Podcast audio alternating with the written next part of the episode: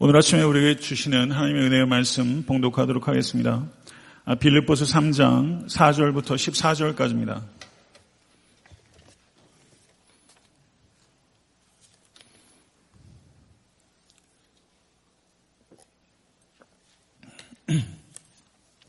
빌립보서 3장 4절에서 14절까지의 말씀 아, 교독하도록 하겠습니다. 제가 먼저 읽겠습니다. 아, 그러나 나도 육체를 신뢰할 만하며 만일 누구든지 다른 이가 육체를 신뢰할 것이 있는 줄로 생각하면 나는 더욱 그러하리니. 나는 8일 만에 할례를 받고 이스라엘 족속이요 베냐민 지파요 히브리인 중에 히브리인이요 율법으로는 바리새인이요 열심으로는 교회를 박해하고 율법의 의로는 흠이 없는 자라. 그러나 무엇이든지 내게 유익하던 것을 내가 그리스도를 위하여 다 해로 여길 뿐더러 또한 모든 것을 해로 여김은 내 주 그리스도 예수를 아는 지식이 가장 고상하기 때문이라. 내가 그를 위하여 모든 것을 잃어버리고 배설물로 여김은 그리스도를 얻고 그 안에서 발견되려 하미니 내가 가진 의는 율법에서 난 것이 아니요 오직 그리스도를 믿음으로 말미암은 것이니 곧 믿음으로 하나님께로부터 난 의라. 내가 그리스도와 그 부활의 권능과 그 고난의 참여함을 알고자 하여 그의 죽으심을 본받아 어떻게 해서든지 죽은 자 가운데서 부활에 이르려 하노니 내가 이미 얻었다 함도 아니요 온전히 이루었다 함도 아니라 오직 내가 그리스도 예수께 잡힌 바 된 그것을 잡으려고 달려가노라 형제들아 나는 아직 내가 잡은 줄로 여기지 아니하고 오직 한 일 즉 뒤에 있는 것은 잊어버리고 앞에 있는 것을 잡으려고 다 같이 표대를 향하여 그리스도 예수 안에서 하나님이 위에서 부르신 부름의 상을 위하여 달려가노라 아멘. 할렐루야. 네, 지난주에 제가 좀 앓는 소리를 했더니 저게 곰탕을 좀 끌어다 주신 분들이 많았어요. 네, 가끔 좀 그런 얘기 해야 될지 모르겠습니다. 네, 송구스럽게 생각하고, 그, 어, 겨울 내내 얼마나 비가 많이 왔는지 좀 유난스러운 것 같은데, 오늘 날씨가 참 좋은 것 같아요. 제 마음도 참 평안하고 좋은 것 같습니다. 우리 전호주 앞분 둘러보시면서 참 좋은 날입니다. 이렇게 좀 부드럽게, 온화하게 좀 인사하시죠. 참 좋은 날입니다. 참 좋은 날입니다. 예. 예, 좋은 사람 만나야 좋은 날인데요. 예, 우리 이렇게 예배 안에서 만나는 이 만남이 가장 복된 만남이고 가장 귀한 교제인 줄 믿습니다. 우리 주 안에서 무난하는 게 얼마나 감사하고 소중한지 우리가 더 깊이 좀 깨달았으면 좋겠어요. 네, 오늘 말씀을 통해서 하나님께서 저를 통해서 말씀하실 줄로 믿고 또 명확하고 담대한 복음의 통로가 되기 위해서 성령을 의지하도록 하겠습니다. 아, 빌립보서 3장 4절에서 14절은 사도 바울의 위대한 간증입니다. 그의 위대한 간증을 저희가 살펴보면서 여러분과 저의 삶 전체도 하나의 간증이 되어가기를 소망할 수 있게 되기를 바랍니다. 삶 전체를 하나의 간증으로 나는 만들어 가는 것이다. 라는 의식을 우리가 갖는 것과 전혀 갖지 않는 것은 그건 큰 차이를 만들어내는 것이죠. 전 설교자로서 지금까지 한 2,000편 설교를 했고 앞으로도 상당수의 설교를 하겠지만 저는 제 삶을 하나의 설교로 만들어 한다는 의식을 아직까지는 가지고 있습니다. 여러분도 오늘 이 시간 같이 다짐하면 좋겠어요. 사도 바울의 이 위대한 간증을 보면서 내 삶도 하나님 앞에 하나의 간증을 만들어 가겠다. 이런 의식을 가지시기를 간절히 축원합니다. 아, 이 간증의 배경을 말씀드리겠습니다. 3장 2절과 3절을 보게 되면 빌립보 교회 안에는 유대주의자들이 있었습니다. 유대주의자들은 아, 이런 사람들입니다. 그리스도의 은혜를 믿는 것만으로는 구원을 얻기에 불충분하기 때문에 율법의 행위가 보충되어야 한다. 특별히 할례가 보충되어야 한다. 갈라디아 교회는 그게 문제였죠. 그래서 사도 바울은 3장 2절에서 개들을 삼가고 행악자들을 삼가고 몸을 상해하는 자들을 삼가라 라고 말하면서 매우 강렬하고 맹렬한 언어를 사용해서 유대주의자들을 향한 뜨거운 경멸을 나타내고 그들을 경계할 것을 사도 바울은 촉구하는 것입니다. 여러분과 저 역시 복음을 복음의 본질을 훼손하는 거짓 교사들에 대해서 사도 바울 같은 맹렬한 기세를 가질 수 있게 될 간절히 바랍니다. 4절에서 6절을 보게 되면 회심하기 이전에 사도 바울이 예전에 육체를 자랑했던 과거를 부끄럽게 고백하고 있는 부분입니다. 사절에서 육체를 제가 다시 한번 읽겠습니다. 그러나 나도 육체를 신뢰할 만하며 만일 누구든지 다른 이가 육체를 신뢰할 것이 있는 줄로 생각하면 나는 더욱 그러하리니 내가 8일 만에 할례를 받고 이스라엘 족속이요 베냐민 지파요 히브리인 중에 히브리인이요 율법으로는 바리새인이요 열심으로는 교회를 박해하고 율법의 의로는 흠이 없는 자라 이렇게 자랑했던 어리석은 과거가 있는 사람입니다. 라고 사도 바울이 고백하는 거예요. 시편 97편 7절을 보게 되면 허무한 것으로 자랑하는 자는 다 수치를 당할 것이라 라고 말씀합니다. 성도 여러분, 여러분들은 지금 무엇을 자랑하고 계십니까? 혹시 육체를 자랑하고 계시진 않습니까? 육체란 무엇입니까? 혈통과 출신과 소유와 지식과 교양과 학벌과 열심과 능력과 성공과 같은 땅의 것들입니다. 고린도전서 4장 7절은 누가 너를 구별하였느냐? 내게 있는 것 중에 받지 아니하는 것이 무엇이뇨? 내가 받았은즉 어찌하여 받지 아니한 것 같이 자랑하느뇨? 라고 말하면서 헛된 자랑의 허망함에 대해서 날카롭게 책망하고 있는 것입니다. 모쪼록 여러분과 저도 육체적 자랑에 대해서는 내려놓기로 결단하는 이 시간 될 수 있게 되기를 바랍니다. 이와 같이 헛된 것을 자랑하던 사도 바울의 삶 가운데 담의색으로 가는 노중에서 부활의 주님을 만난 후에 저의 삶에 명백한 전환이 일어났습니다. 부활의 주님을 만나서 사도 바울이 회심한 후에 그에게 일어났던 가치의 변화를 사도 바울은 7절부터 11절에 너무나 감동적으로 표현하고 있습니다. 7절부터 11절의 말씀 한번 우리 다 같이 마음을 담아서 봉독하도록 하겠습니다. 그러나 무엇이든지 내게 유익하던 것을 내가 그리스도를 위하여 다 해로 여길 뿐더러 또한 모든 것을 해로 여김은 내주 그리스도 예수를 아는 지식이 가장 고상하기 때문이라 내가 그를 위하여 모든 것을 잃어버리고 배설물로 여기면 그리스도를 얻고 그 안에서 발견되려 함이니 내가 가진 의는 율법에서 난 것이 아니요 오직 그리스도를 믿음으로 말미암은 것이니 곧 믿음으로 하나님께로부터 난 의라 내가 그리스도와 그 부활의 권능과 그 고난의 참여함을 알고자 하여 그의 죽으심을 본받아 어떻게 해서든지 죽은 자 가운데서 부활에 이르려 하노니 아멘. 바울은 이전에 자신에게 유익이 되었다고 생각했던 것들, 4절부터 6절까지의 내용이에요. 그것이 유익인 줄 알았는데 부활의 주님을 만나고 보니 그것이 해였다는 것을 깨달았다는 거예요. 자랑스럽게 여겼던 조상의 유전과 자신이 치열하게 노력해서 얻었던 업적들이 자신의 삶에 있어서 자산이라고 생각했는데 그것이 부채였다라는 것을 깨닫는 거예요. 사도 바울은 진지하고 진실한 사람이었습니다. 그렇지만 자신이 진지하고 진실하게 추구했던 것이 오히려 하나님께서 원하시는 것을 사실은 왜곡했고 방해했고 하나님을 대적했다는 것을 깨닫고 그 잘못된 열심에 대해서 사도 바울은 회개하고 있는 것입니다. 바울은 그리스도를 위해서 모든 것을 버렸다라고 말했습니다.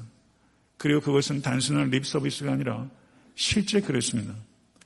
예수를 영접함으로 말미암아 사도 바울은 가문에서 축출됐고 바리새파에서 파문당했고 유대인들로부터 박해당했고 그리고 순교했습니다. 성도 여러분, 그리스도를 아는 지식과 그리스도를 위하는 것, 이것과 바꿀 수 있는 가치는 사도 바울에게 없었던 것입니다. 그리스도를 아는 지식과 그리스도를 위하는 것. 성도 여러분, 이 두 가지가 여러분의 삶 가운데 저에게 어떤 의미입니까? 사도 바울은 모든 것을 해로 여긴다. 그리고 심지어 배설물로 여긴다. 라고 말하면서 그렇게 여기는 목적을 표현하고 있는데 문법적으로 보면 희나절이로 해서 목적을 어, 희나 클로즈로 두 번 그리고 부정사로 목적을 세 가지로 표현하고 있어요. 문법적으로 분석하자면 그렇다는 겁니다. 이전의 것들을 해로 여기는 데에는 나에게 세 가지 목적이 있습니다. 첫째, 8절을 보시면 그리스도를 얻기 위함입니다. 둘째, 구절을 보게 되면 그리스도 안에서 발견되기 위함입니다. 셋째, 그리스도와 그 부활의 권능과 그 고난의 참여함을 알기 위함입니다. 이렇게 사도 바울은 해로 여기는 세 가지 목적을 표현했어요. 그리스도를 얻는다. 이게 어떤 뜻이죠?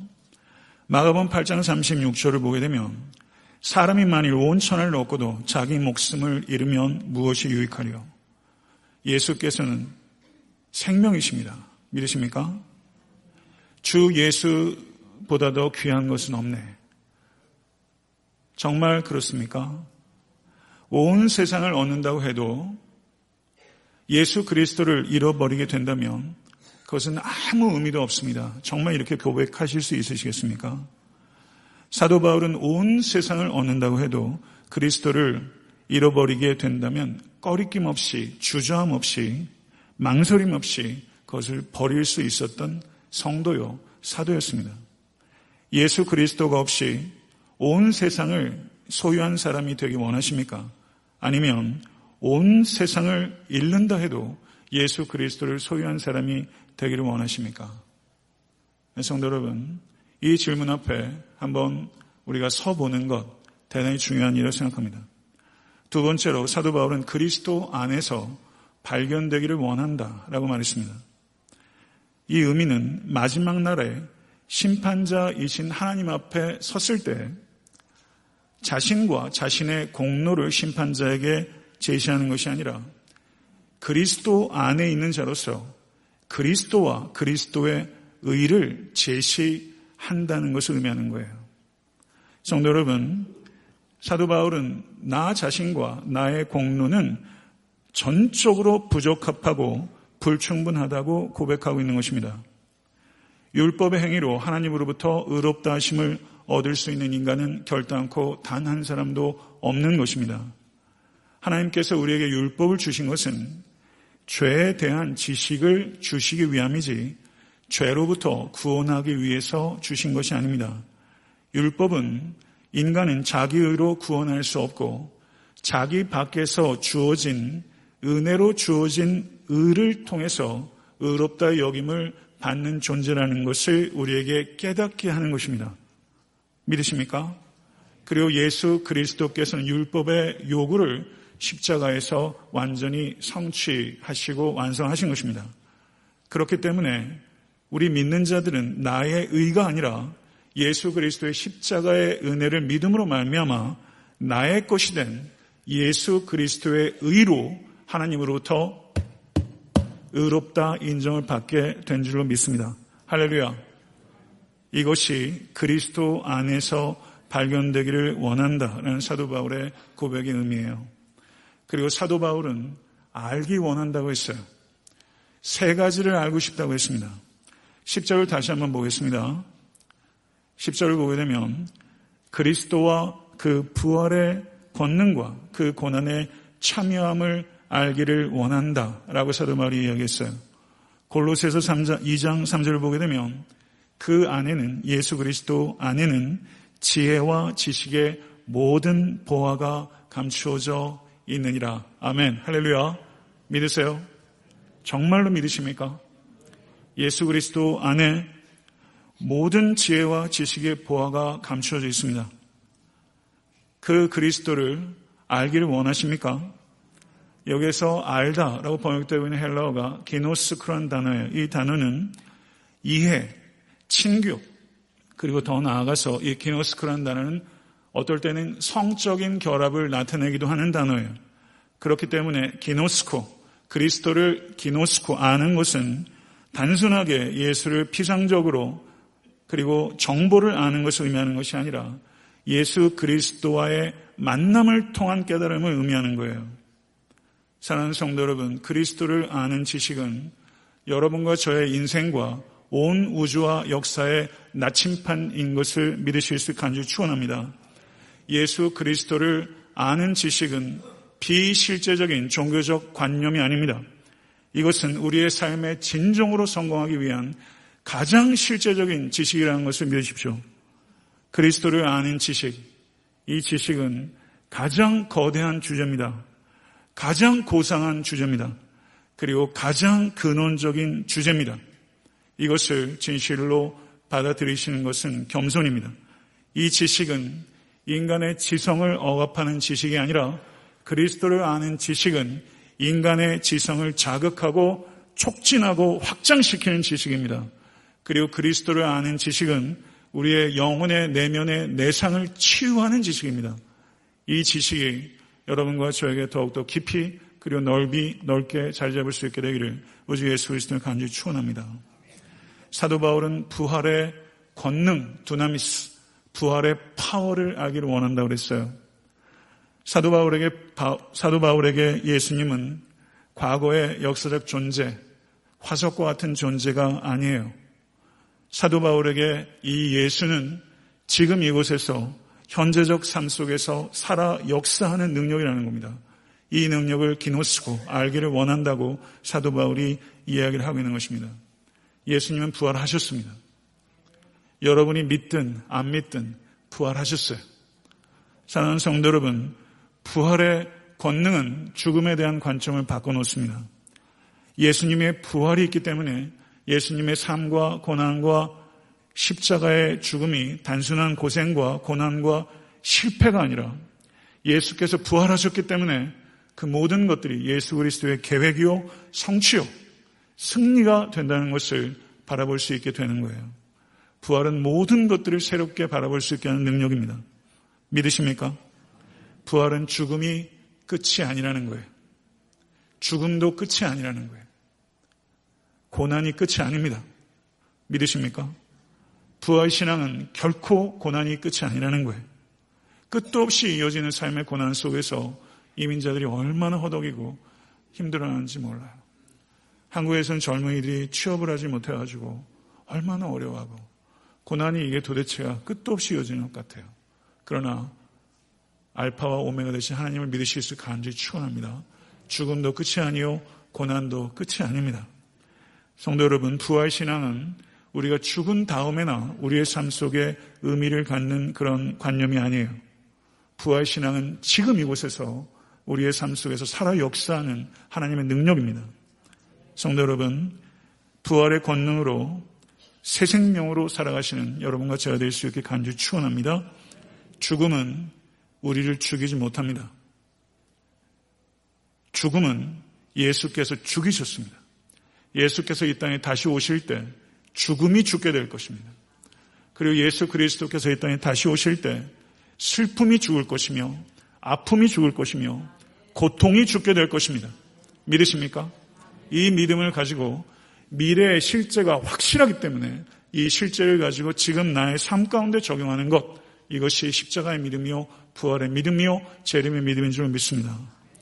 사도 바울은 이 고난에 참여하기를 참여함을 알기를 원한다 이렇게 표현했어요. 로마서 8장 17절과 18절을 한번 읽어보도록 하겠습니다.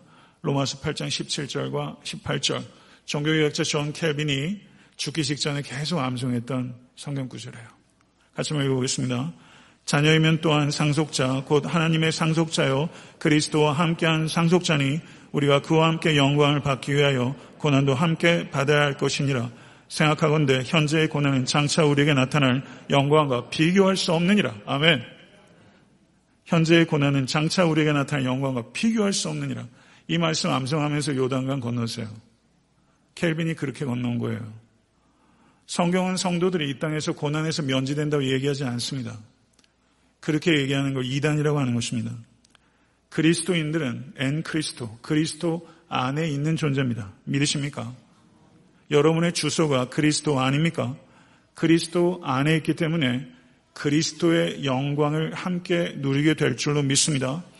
동일한 이유로 그리스도 안에 있기 때문에 그리스도의 고난에 동참하게 될 것입니다. 고난이 즐거운 사람 없습니다. 저 고난 즐겁지 않습니다.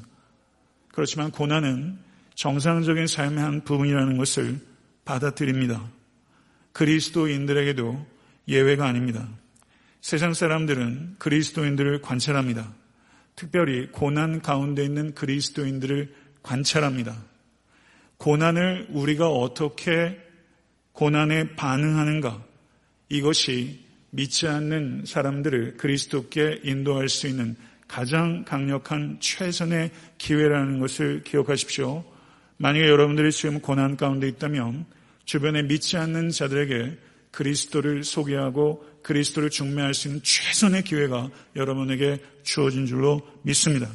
이 관점으로 고난을 바라보셔야 돼요.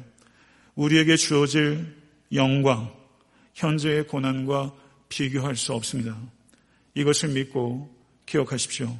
고난을 통해서 믿음이 잠시 흔들릴 수 있지만 고난 가운데서 여러분과 제가 믿는 것이 얼마나 확고하고 견고한 것인지를 나타내는 참된 성도 되실 수 있게 되기를 우리 주 예수 그리스도 이름을 간절히 축원합니다. 12절과 14절을 보세요. 거기에 보면 표대라는 단어가 나와요. 표대를 향해서 바울이 경주합니다. 저는 푯대라는 말을 참 사랑해요. 이 푯대라는 말이 헬라어로 한번 기억하고 외워보세요. 저를 한번 따라해 보세요. σκοπός. σκοπός. 예, 목장, 새로 이제 또 만들어진 목장들 있는데, 목장 이름으로, 예, 빨리 선점하면 임자입니다. 예, σκοπός. 좋잖아요. 푯대 목장. σκοπός. 골. 그리고 타겟 이런 뜻이에요. 상은 푯대를 향해서 경주한 성도에게 주어지는 보상입니다. 푯대를 향해서 달리십시오. 상이 주어질 것입니다. 우리에게 주어질 최고의 상이 무엇일까요? 여러분은 뭐를 최고로 기대하세요? 그리스도와 완전한 교제, 그것이 우리에게 주어질 최고의 상이에요. 바울은 담에색 도상에서 그리스도를 만났어요. 그 사건을 회심이라고 표현합니다. 근데 이 회심을 바울이 어떻게 이해하냐면요. 오늘 본문을 보면 그리스도께서 자신을 잡았다고 표현했어요. 그리스도께서 잡으신 사건이 회심이에요. 회심하셨습니까? 만약에 여러분들이 제가 진심으로 회심했다면 여러분과 저 역시 예수 그리스도께 잡힌 바 된 거예요. 20세기 영국의 저명한 저널리스트인 말콤 머거리즈라는 열렬한 사회주의자였다가 성령의 불을 받아 그리스도인이 된 사람이 있습니다. 그가 자신의 회심을 이렇게 고백했어요. 나는 나 자신이 추적당하고 있다는 생각이 들었습니다. 내 뒤에서 들리는 발자국 소리, 나를 따라오는 그림자, 천국의 사냥개, 그것은 너무나 가까이 있어서 목덜미에 뜨거운 숨결이 느껴질 정도였습니다. 내가 아무리 멀리 그리고 빨리 달려도 여전히 내 어깨 너머로 바짝 다가오는 그분의 모습을 힐끗 볼 수 있었습니다. 그러면 그 어느 때보다 더 빨리 그리고 더 멀리 달리면서 이제는 정말로 도망쳤다고 생각했습니다. 그러나 아니었습니다. 그분은 여전히 내 뒤를 따라오고 계셨습니다. 먹이를 쫓아오는 이 거룩한 짐승이 마지막 도약을 준비할 때 우리는 떨게 됩니다. 도망칠 길은 없었습니다. 이렇게 표현했어요. 하나님을 사냥개라고 표현했어요. 천국의 사냥개. 이 거룩한 짐승이 마지막 도약을 통해서 나는 잡혔다고 표현했어요. 하나님을 감히 이렇게 표현했는데 이게 불경하다고 전 느껴지지 않고 너무 아름답게 느껴지는 거예요. 여러분과 저도 그리스도께 잡혔어요. 저는 우리들도 우리의 언어로 표현할 수 있으면 좋겠어요. 정말 회심했다면.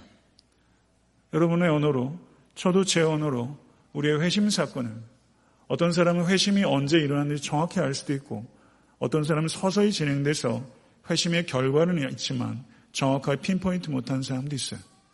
그렇지만 우리의 나의 회심의 스토리를 우리가 이야기할 수 있도록 이것을 기억하는 건 저는 굉장히 중요하다고 생각합니다.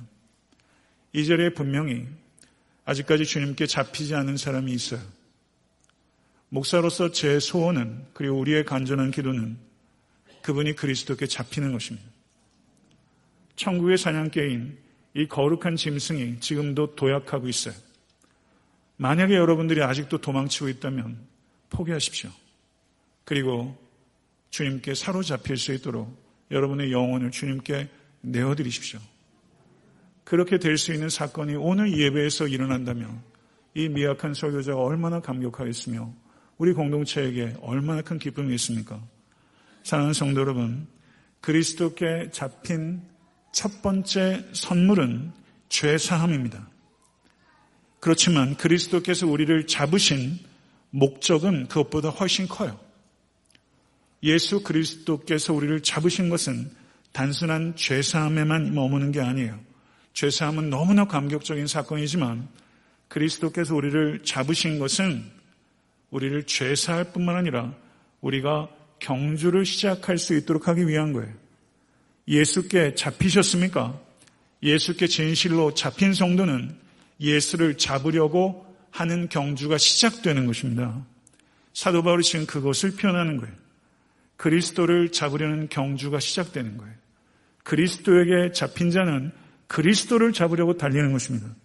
이 그리스도를 잡으려는 경주를 사도 바울은 두 가지로 표현해요. 그리스도를 아는 지식과 그리스도를 닮은 삶입니다. 이것을 사도 바울이 잡으려고 하는 거예요. 12절을 보세요. 달려가노라. 14절을 보세요. 달려가노라. 사도 바울은 지금 어디 있습니까? 감옥에 있습니다. 로마의 감옥에 있어요. 다메섹 도상에서 예수께 잡힌 지 30년이에요. 30년 동안 달렸어요. 그의 사역의 막바지예요. 그런데 사도 바울은 여전히 중단 없이 달려가노라, 달려가노라로 얘기하는 거예요. 여기서 달려가노라고 번역되는 헬라어가 디오코라는 단어입니다. 그런데 흥미롭게도 이 단어가 6절을 보시면 교회를 박해하고 라는 표현이 있어요. 그렇죠? 박해하고라는 단어가 디오코란 단어예요.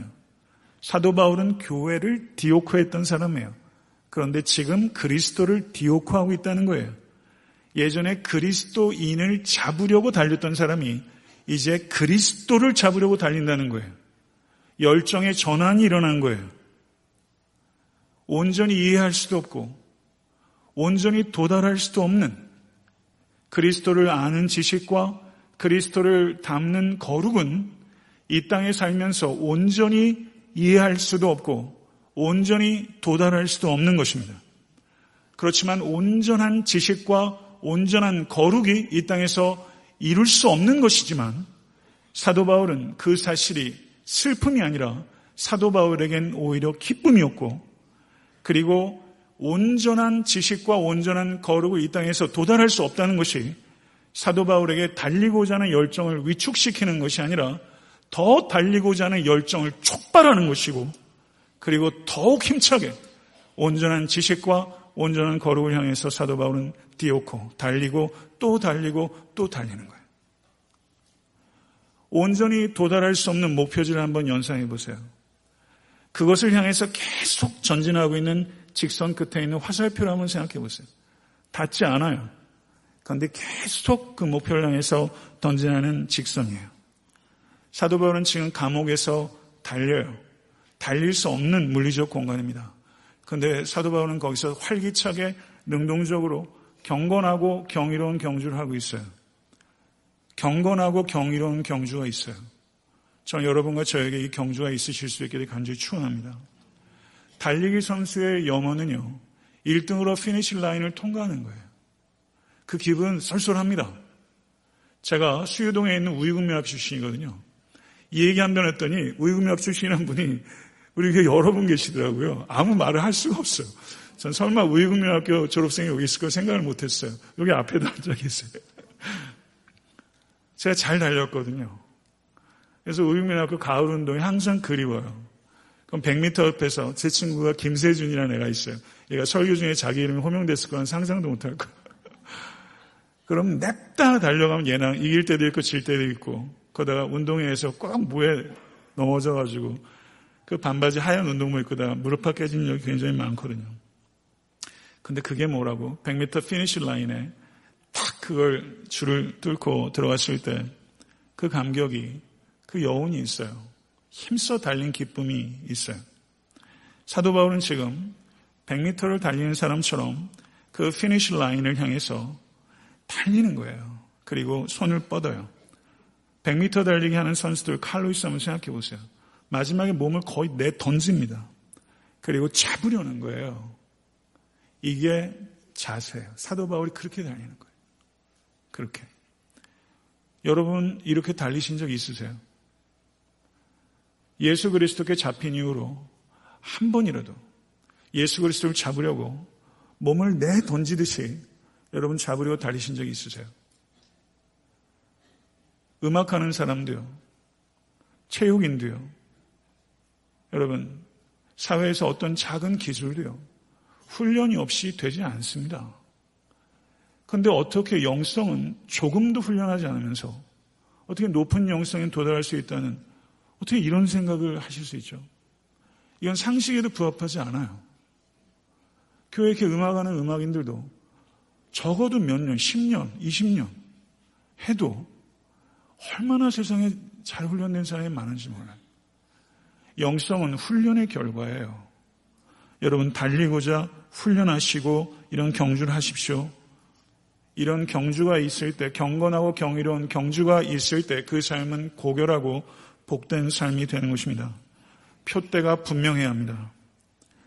우리의 삶 속에 이해할 수 없는 많은 일들이 있어요. 표대가 분명하면 이해할 수 없는 일 중에 상당 부분은 쉽게 이해가 될 겁니다. 후회나 탄식이나 원망도 표대가 분명하면 훨씬 줄어들 거예요. 우리의 삶에 얽히고 얽힌 실타래들이 많아요.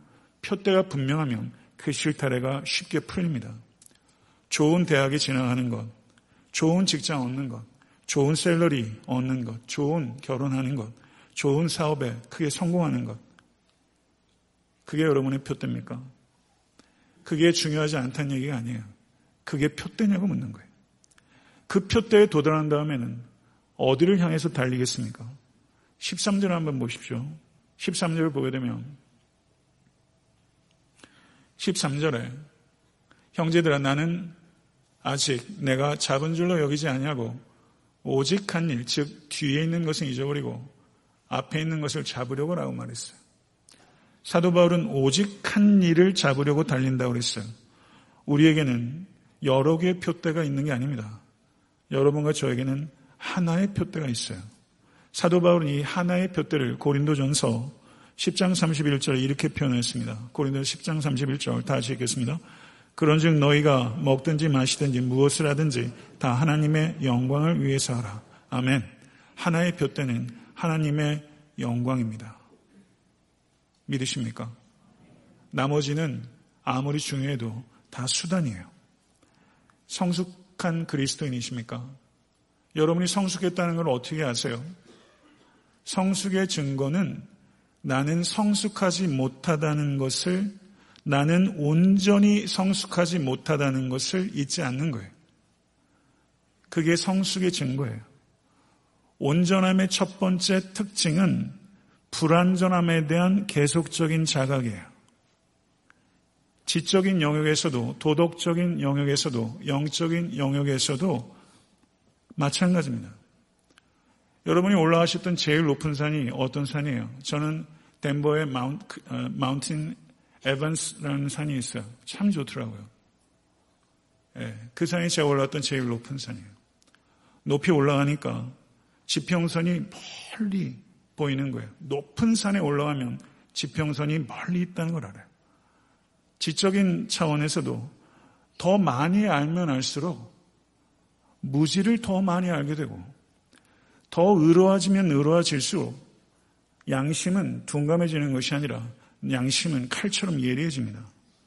아무것도 모르는 사람이, 아무것도 하지 않는 사람이 다 아는 것처럼, 다 할 수 있는 것처럼 얘기하는 것은 참 부끄러운 일이에요. 여러분, 여러분과 저는 얼마나 온전합니까? 여러분과 저의 온전함의 분량은 어떻게 할 수 있을까요? 우리의 온전함의 분량은 온전하지 못한다는 것을 깨닫는 분량만큼의 비례해요. 이것이 성숙의 증거예요. 성숙한 사람은 내가 온전히 성숙하지 못하다는 것을 잊지 않아요. 사도 바울은 이 역설을 깨닫는 사람이에요. 그래서 사도 바울은 겸손합니다. 그런데 사도 바울의 이 겸손함은 강렬하고 맹렬하게 표현돼요. 이게 사도 바울 안에서 이게 결합이 된 거예요. 사도 바울은 겸손하지만 강렬하고 심지어 격렬하기까지 해요. 그렇게 사도 바울이 달려요. 그래서 그리스도인 안에서 겸손함과 담대함은 반드시 결합됩니다. 그래서 3장 17절에 사도 바울이 이렇게 얘기합니다. 3장 17절 보겠습니다. 형제들아 너희는 함께 나를 본받으라. 아멘. 담대하죠. 표면적으로는 교만하게 보일 수 있어요. 그러나 이것은 교만에서 나오는 말이 아니에요. 사도 바울은 나에게 완전한 삶이 있으니 본받으라고 하는 것이 아니라 내가 온전함에 도달하려고 하는 나의 각고의 경주를 본받으라는 거예요. 이거를 본받으라고 말하는 거예요.